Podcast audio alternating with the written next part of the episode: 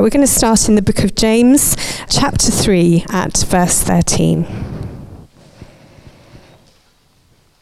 Who is wise and understanding among you? Let him show it by his good life, by deeds done in the humility that comes from wisdom. But if you harbour bitter envy and selfish ambition in your hearts, do not boast about it or deny the truth. Such wisdom does not come down from heaven, but is earthly, unspiritual, of the devil. For where you have envy and selfish ambition, there you find disorder and every evil practice. But the wisdom that comes from heaven is first of all pure, then peace loving, considerate, submissive, full of mercy and good fruit impartial and sincere. Peacemakers who sow in peace raise a harvest of righteousness. So, Lord, we come to your word.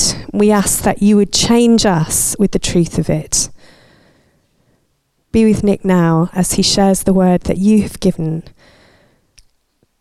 Lord, let us humbly hear your voice speaking today through him.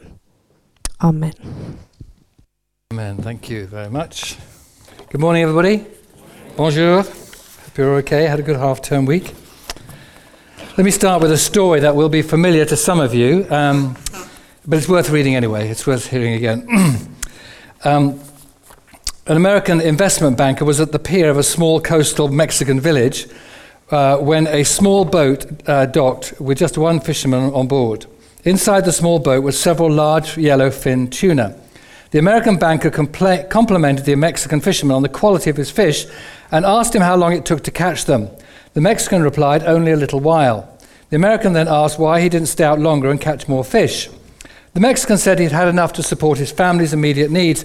The American said, What do you do with the rest of your time? The Mexican fisherman said, I sleep late, I fish a little. I play with my children. I take a siesta with my wife, Maria. I stroll into the village each evening where I sip wine and play guitar with my amigos. I have a full and busy life. The American scoffed, I'm a Harvard MBA, and I could help you. You should spend more time fishing, and with the proceeds, buy a bigger boat. With the proceeds from the bigger boat, you could buy several boats. Eventually, you'd have a fleet of fishing boats.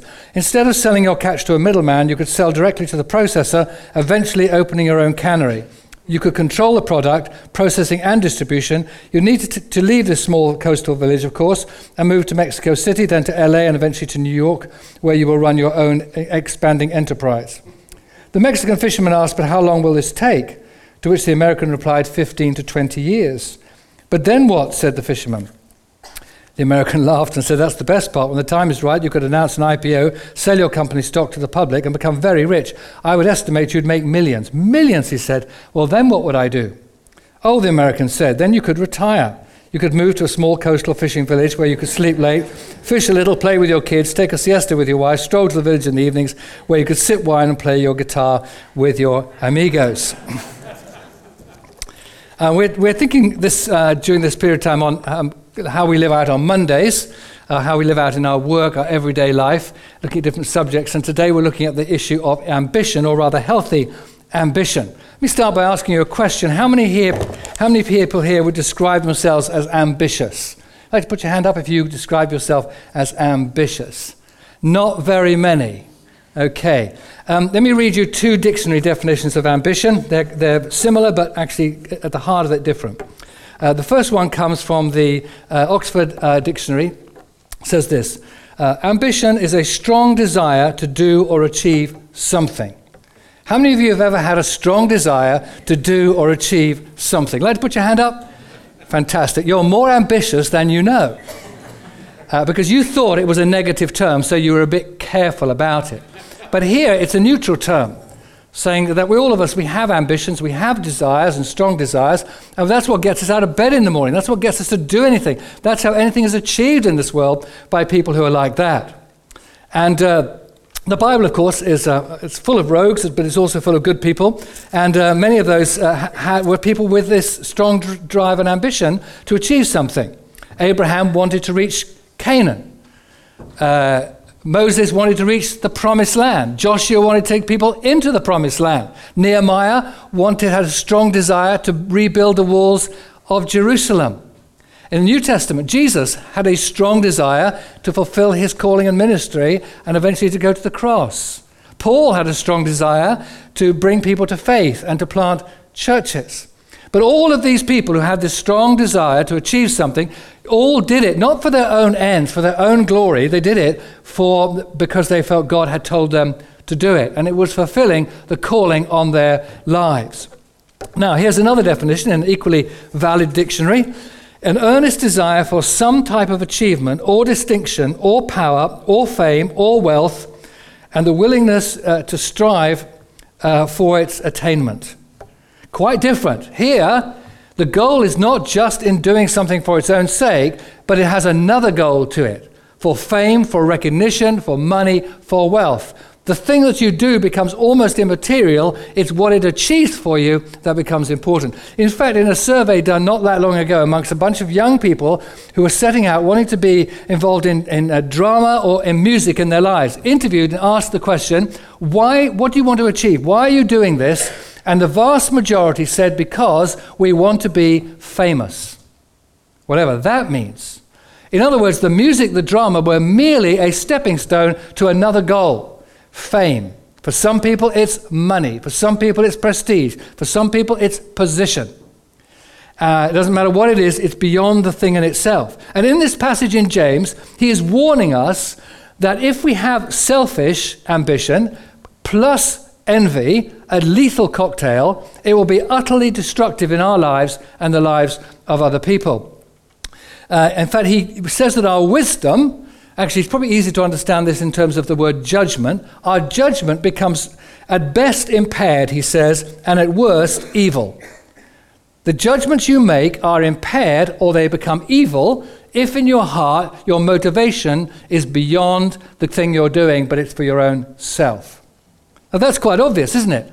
Because if you're making decisions, but you're always thinking, how will I benefit from this? How can I get out of this good? How can I make more money out of this? You're going to make decisions that are not the best decisions uh, for the situation you face yourself in. I mean, can you imagine uh, for a moment uh, uh in the match yesterday if there had been a, a, New Zealand rugby player, or Australian, but a New Zealand rugby player who said, actually, what I want out of this match is I want to become the one person that everybody uh, uh, talks about afterwards.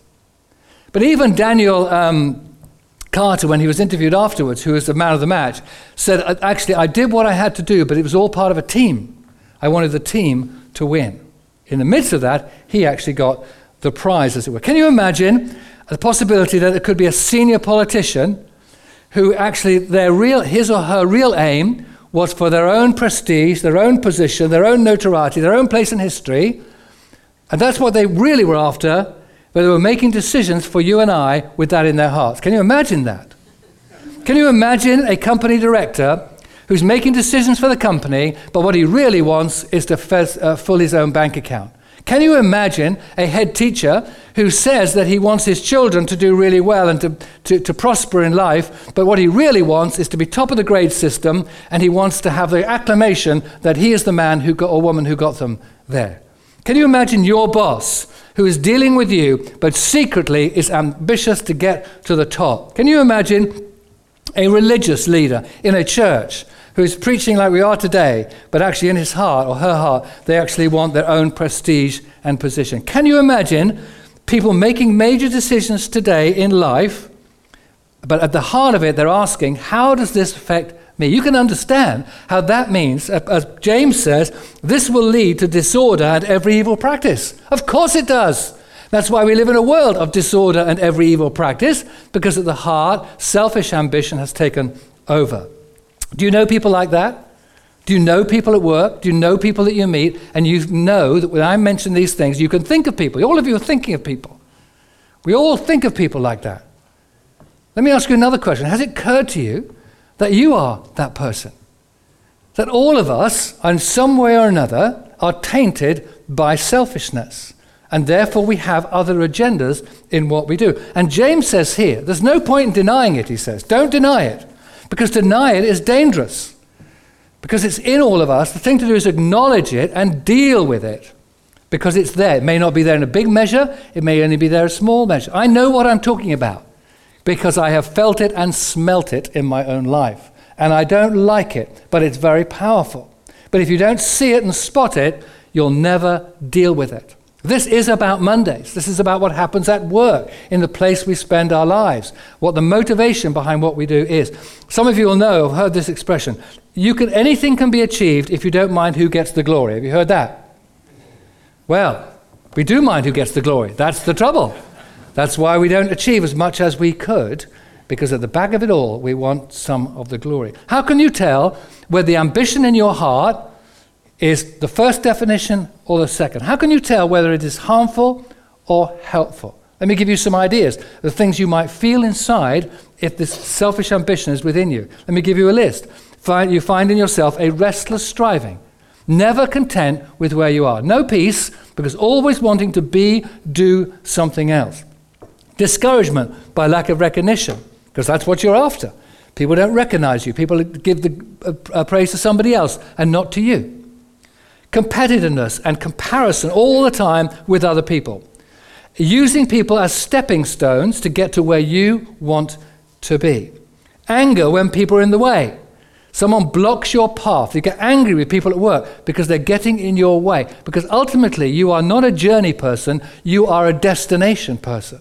And someone who stops you getting to your destination is a nuisance in your life. Oversensitive to criticism. You define identity by achievement. What has this person achieved? What the numbers? Show me the money. And lastly, you are overimpressed with celebrity and fame because that's actually what you want yourself. Uh, we could put all those up on the screen there and you can uh, measure your life by them. And you'll find it's there for all of us in some large or small measure. It's about me. Where does it come from? Let me suggest three areas that it comes from. I think, firstly, it can easily come from unhealed woundedness in your early life. Most men, it is said, are wounded people, usually wounded by a parent, often by a father. And our woundedness comes from two sources very often either a lack of um, um, um, affirmation or the presence of abuse. A lack of affirmation, which I know I have experienced myself, of having a father who loves you but never says so, never says, well done, never says, I'm proud of you. Never says you've done a good job. So something inside the little person says, Well, one day I'll prove to you how great I am. Or abuse, of verbal abuse. You'll never be any good. You'll never achieve anything. You're useless. Well, I'm going to prove you wrong. And a drivenness comes into your life which is coming out of your pain. And you never know where it comes from. That's the first reason. The second is what you might call an unsurrendered self. It's very interesting that we often think of being a Christian primarily in terms of being forgiven. Christianity is about forgiveness, and so it is, everybody. Please don't misunderstand me. But it's even more about freedom. It's about being set free from yourself. That's why baptism is the, the, the, the link between not being a Christian being a Christian. Baptism is so important, not because it's, a, it's fun to jump in a bit of water and look good, it's because it's about dying. It's about saying the end of yourself my selfish ambitions and selfish drives I've gone and left in the water. I come up into a new person to serve and surrender to God. And a lack of surrender will mean you're always pushing for something because it's your own achievement. And the third reason, and maybe it's the biggest of all, I don't know, is a lack of trust in the goodness and grace of God. That you don't really believe if you trust God, He's going to get you where you should be. You have a sneaky feeling that if you trust God, it's going to be the bottom all the time skimming along the bottom for the whole of your life, because after all, you are going to heaven, that's the promise, but the rest of the life is going to be pretty miserable. You don't believe in the goodness of God that He could get you where He wants you to be. C.S. Lewis makes an interesting comment, and, and probably one of the greatest writers of our, uh, my generation, anyway. From the age of 16 onwards, I had one single ambition to succeed as a writer, from which I never wavered in the prosecution of which I spent every ounce I could, and on which I really deliberately staked my whole contentment, and I recognized myself as having unmistakably failed in it. The side of me which longs not to write, for no one can stop us doing that, but to be approved as a writer is not the side of us that is really worth much. And depend upon it, unless God has abandoned us, he will find means to cauterize that side somehow or other. I would have given almost anything, he said. I shudder to think what I would have given if I had been allowed to be a reasonable, to be a successful writer. I'm writing as I do simply and solely because I think the only thing for you to do is to absolutely kill that part of you that wants success. Interesting, and he became a very successful writer, but he had to go through the pain of that experience first. I think it has to do, a healthy ambition has to do with knowing primarily that you are loved as a child of God and he cares for you. That you've surrendered your whole life to Him, that you trust God and believe the Bible when it says that promotion comes from the Lord, that God will raise you up wherever He wants you to be, that you find God's call for your life and you passionately seek to fulfill that call, and you make strong and clear decisions that deny your own selfishness and seek to serve others. Interesting, we had a guy in the church many years ago who was a lawyer, and he was uh, offered the job as a partner in the biggest law firm in Birmingham. He would have been the youngest partner ever in that law firm, and it was a great privilege, and he would have earned a great deal of money, which they told him about. And he said, No, I don't want it. And his reason was this because he said, I can have all this money. I've got enough money as I am, thank you very much, but I want a life. I want a family. I want fun in my life. I don't want my whole life consumed with work. And nobody in the firm could understand it because they assumed that was the goal was to become a partner. For him, the goal was to live and to earn enough money uh, to do so. And uh, some of you remember the, the, film Chariots of Fire. I've got a little clip from that here. Can you play that for us? Do we have the technology for this? I think so. This is a little clip from Chariots of Fire. Eric Liddell with his girlfriend. Now, there's a man who had a, was tremendously passionate and ambitious, ambitious actually to go to China where he, he lived and died later on. But ambitious also that his, the gifts God had given him could be most fully expressed. And you know the story that in the Paris Olympics of 1924, uh, he was, uh, uh would should have won the 100 meters uh, race. But the heats were on a Sunday, and he, because he honored God, he decided he shouldn't go into the heats. And so he threw aside the idea of a gold medal until he was persuaded to run in the 400 meters, which he hadn't competed in before. And uh, as he uh, arrived on the starting block, somebody handed him a piece of paper, and it said on the bit of paper, He who honors me, I will honor. And you know the story that he ran the race because he was in the outside lane, he couldn't see anybody else, so he assumed you had to run 100 yards four, four times at the same speed. And so he broke, world, broke the world speed record for the 400 meters. Extraordinary story. But a man who didn't seek his own glory, actually, he sought to have his, to honor God in everything that he did. Some of you all know the, this, this guy here, uh, George Cadbury. Um, and because uh, we all know about him in Birmingham. But he was said to be a very ambitious man. But he was ambitious to produce a good company with good food and good drink.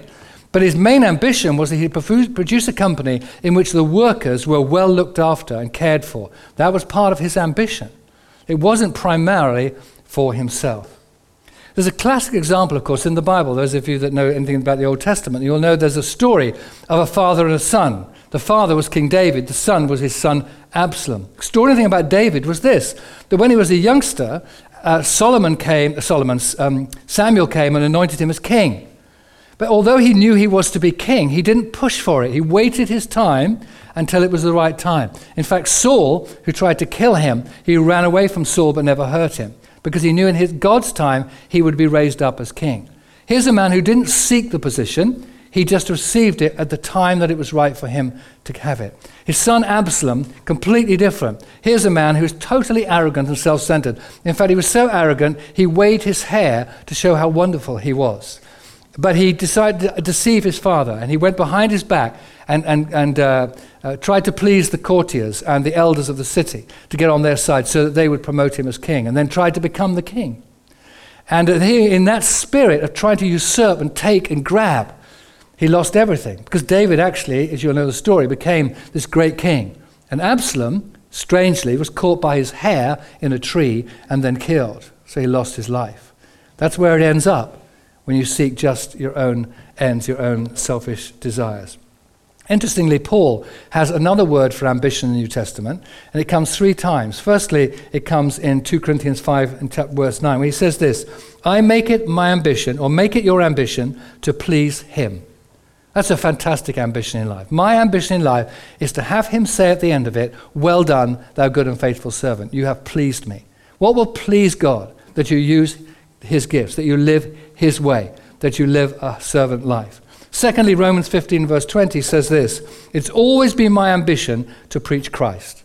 What a fantastic ambition. I want other people to come to know the Jesus that I've come to know. Before I, before I leave this world, I want to know there's people here on earth who have come to faith because I told them about Jesus, like the word, word, woman we heard just now. And this lovely passage in 1 Thessalonians, which I'm sure many of you will uh, enjoy and take to heart. Make it your ambition to lead a quiet life, to mind your own business, and to work with your hands, just as we told you, so that your daily life may win the respect of outsiders and so that you will not be a dependent on anybody. That's a quiet ambition, isn't it? To get on with your life and do your thing and as best you can to please God. I want to close by reading a passage that will be familiar to those of you who have been Christians some time, maybe not known to others, um, and it just summarizes everything we've been talking about. This in Philippians in chapter 2. Paul writes this uh, Do nothing out of selfish ambition or vain conceit, but in humility consider others better than yourselves.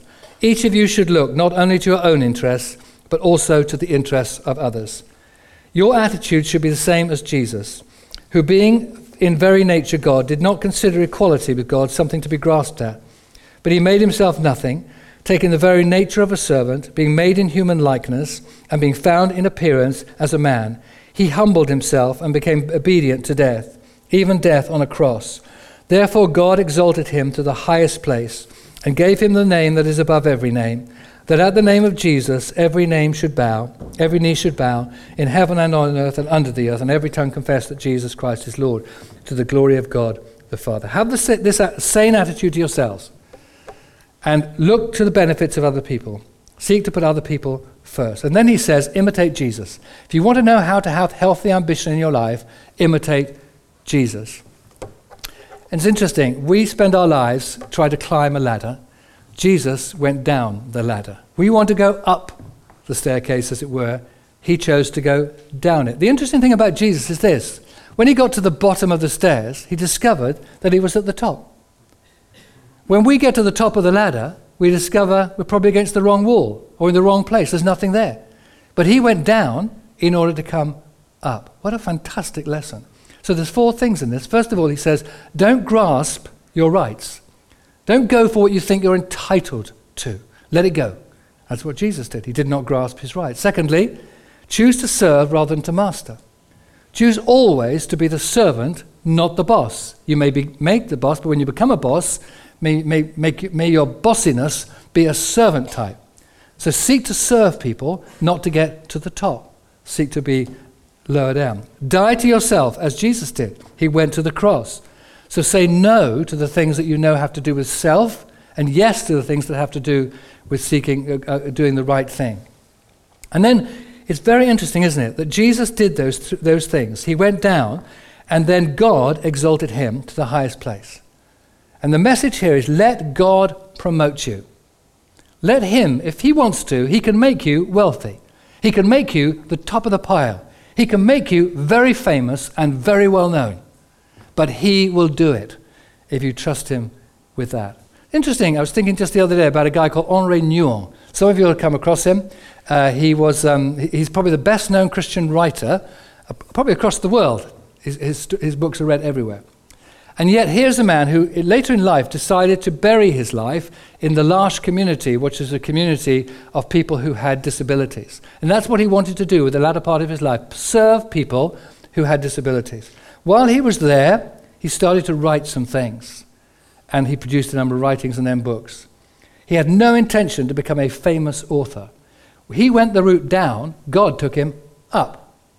There are other people who have gone the route down and found they have got to the top. Interesting, by the way, our present Archbishop of Canterbury and the Pope, uh, who are the head of the sort of the church organizations in the world, but neither of those ever sought the post they have now. They were both very surprising uh, put in that position because both of them have a desire to serve. And what the Pope is doing in the Catholic Church is primarily turning it from a, a control organization to a servant organization because that's where their hearts came from because God got them there in the end. And when we do that, what James says is this you will be a person who makes judgments and wisdom, and the fruit of that is peace, mercy, good fruit, and sincerity. You will be a great attribute to your firm, to your company, to your school, to your political party.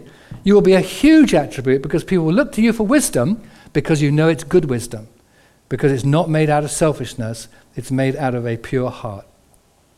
So don't strive. That's the message here, isn't it? Be ambitious for good, for God, for others, to fulfill your own calling. Own up to the harmful ambition that you will always sneak into your life and surrender your life to God so that He can heal you and so that He can bless you. Let's just be quiet for a moment. And uh, in a moment, we're going to listen to a, a song which we can just listen to the words of. It's really a song about worth because this is all to do with worth, actually. We're seeking some sort of value outside of our relationship with God. and maybe in the quietness or during the song, you'll be able to think maybe what's going on in your own life. Where has been the striving and the struggling and the lack of peace because you've been chasing after things that you're never to chase after? Where's been the, where do you need healing in your life from things that have caused this drivenness? Where in your life do you feel there's a, there's a, a right calling on your life that God has put there? Where do you need to be surrendered? There may be well be people here this morning who'd never given your life to Jesus, never understood any of this. But the, the way forward for your life is to tuck your life under, into Jesus, surrender to Him, let God control your life. Because the secret to all of what we've talked about this morning is the cross. It's the place where Jesus dealt with our selfishness and our sinfulness, made it possible for us to be forgiven, but it's also the place where we can lay down our own lives and start again. And in a few minutes, we're going to take some bread and some wine, which symbolize to us uh, the death of Christ. And as we take the bread and the wine, it will be a remembrance of what He did for us. And maybe it's an opportunity for us just to say to God once again, I surrender my life to you. I want to be a man or a woman at peace. And I want to lay down myself and just seek to honor you. And thank you, you've made this possible. And I will trust you with my life. That if you want to put me at the top, I'll be at the top. If you want me to be at the bottom, I'll be at the bottom. I will be where you want me to be and I offer my life afresh to you. And even those who don't yet know Jesus, you could take the bread and the wine as a way of saying, Look, I'd like to enter into this experience too. I'd like to get to know him for myself, in the same way that woman did uh, in the refugee camp. And so, Father, we thank you that you have loved us so much to give your Son to die for us, that you bought our forgiveness and freedom, and assured us of a place with you in eternity. And we, we're so glad to do this morning what you have told us to do to remember you. And it reminds us of so much. And we pray now that as we take bread and wine, it will be life and healing and joy to us. And we'll let, leave aside, leave behind much of what we don't need. And we'll gather up again what we need for the coming journey, for the coming Mondays of the rest of our life and to be men and women who learn to serve and to trust you. In Jesus' name, amen.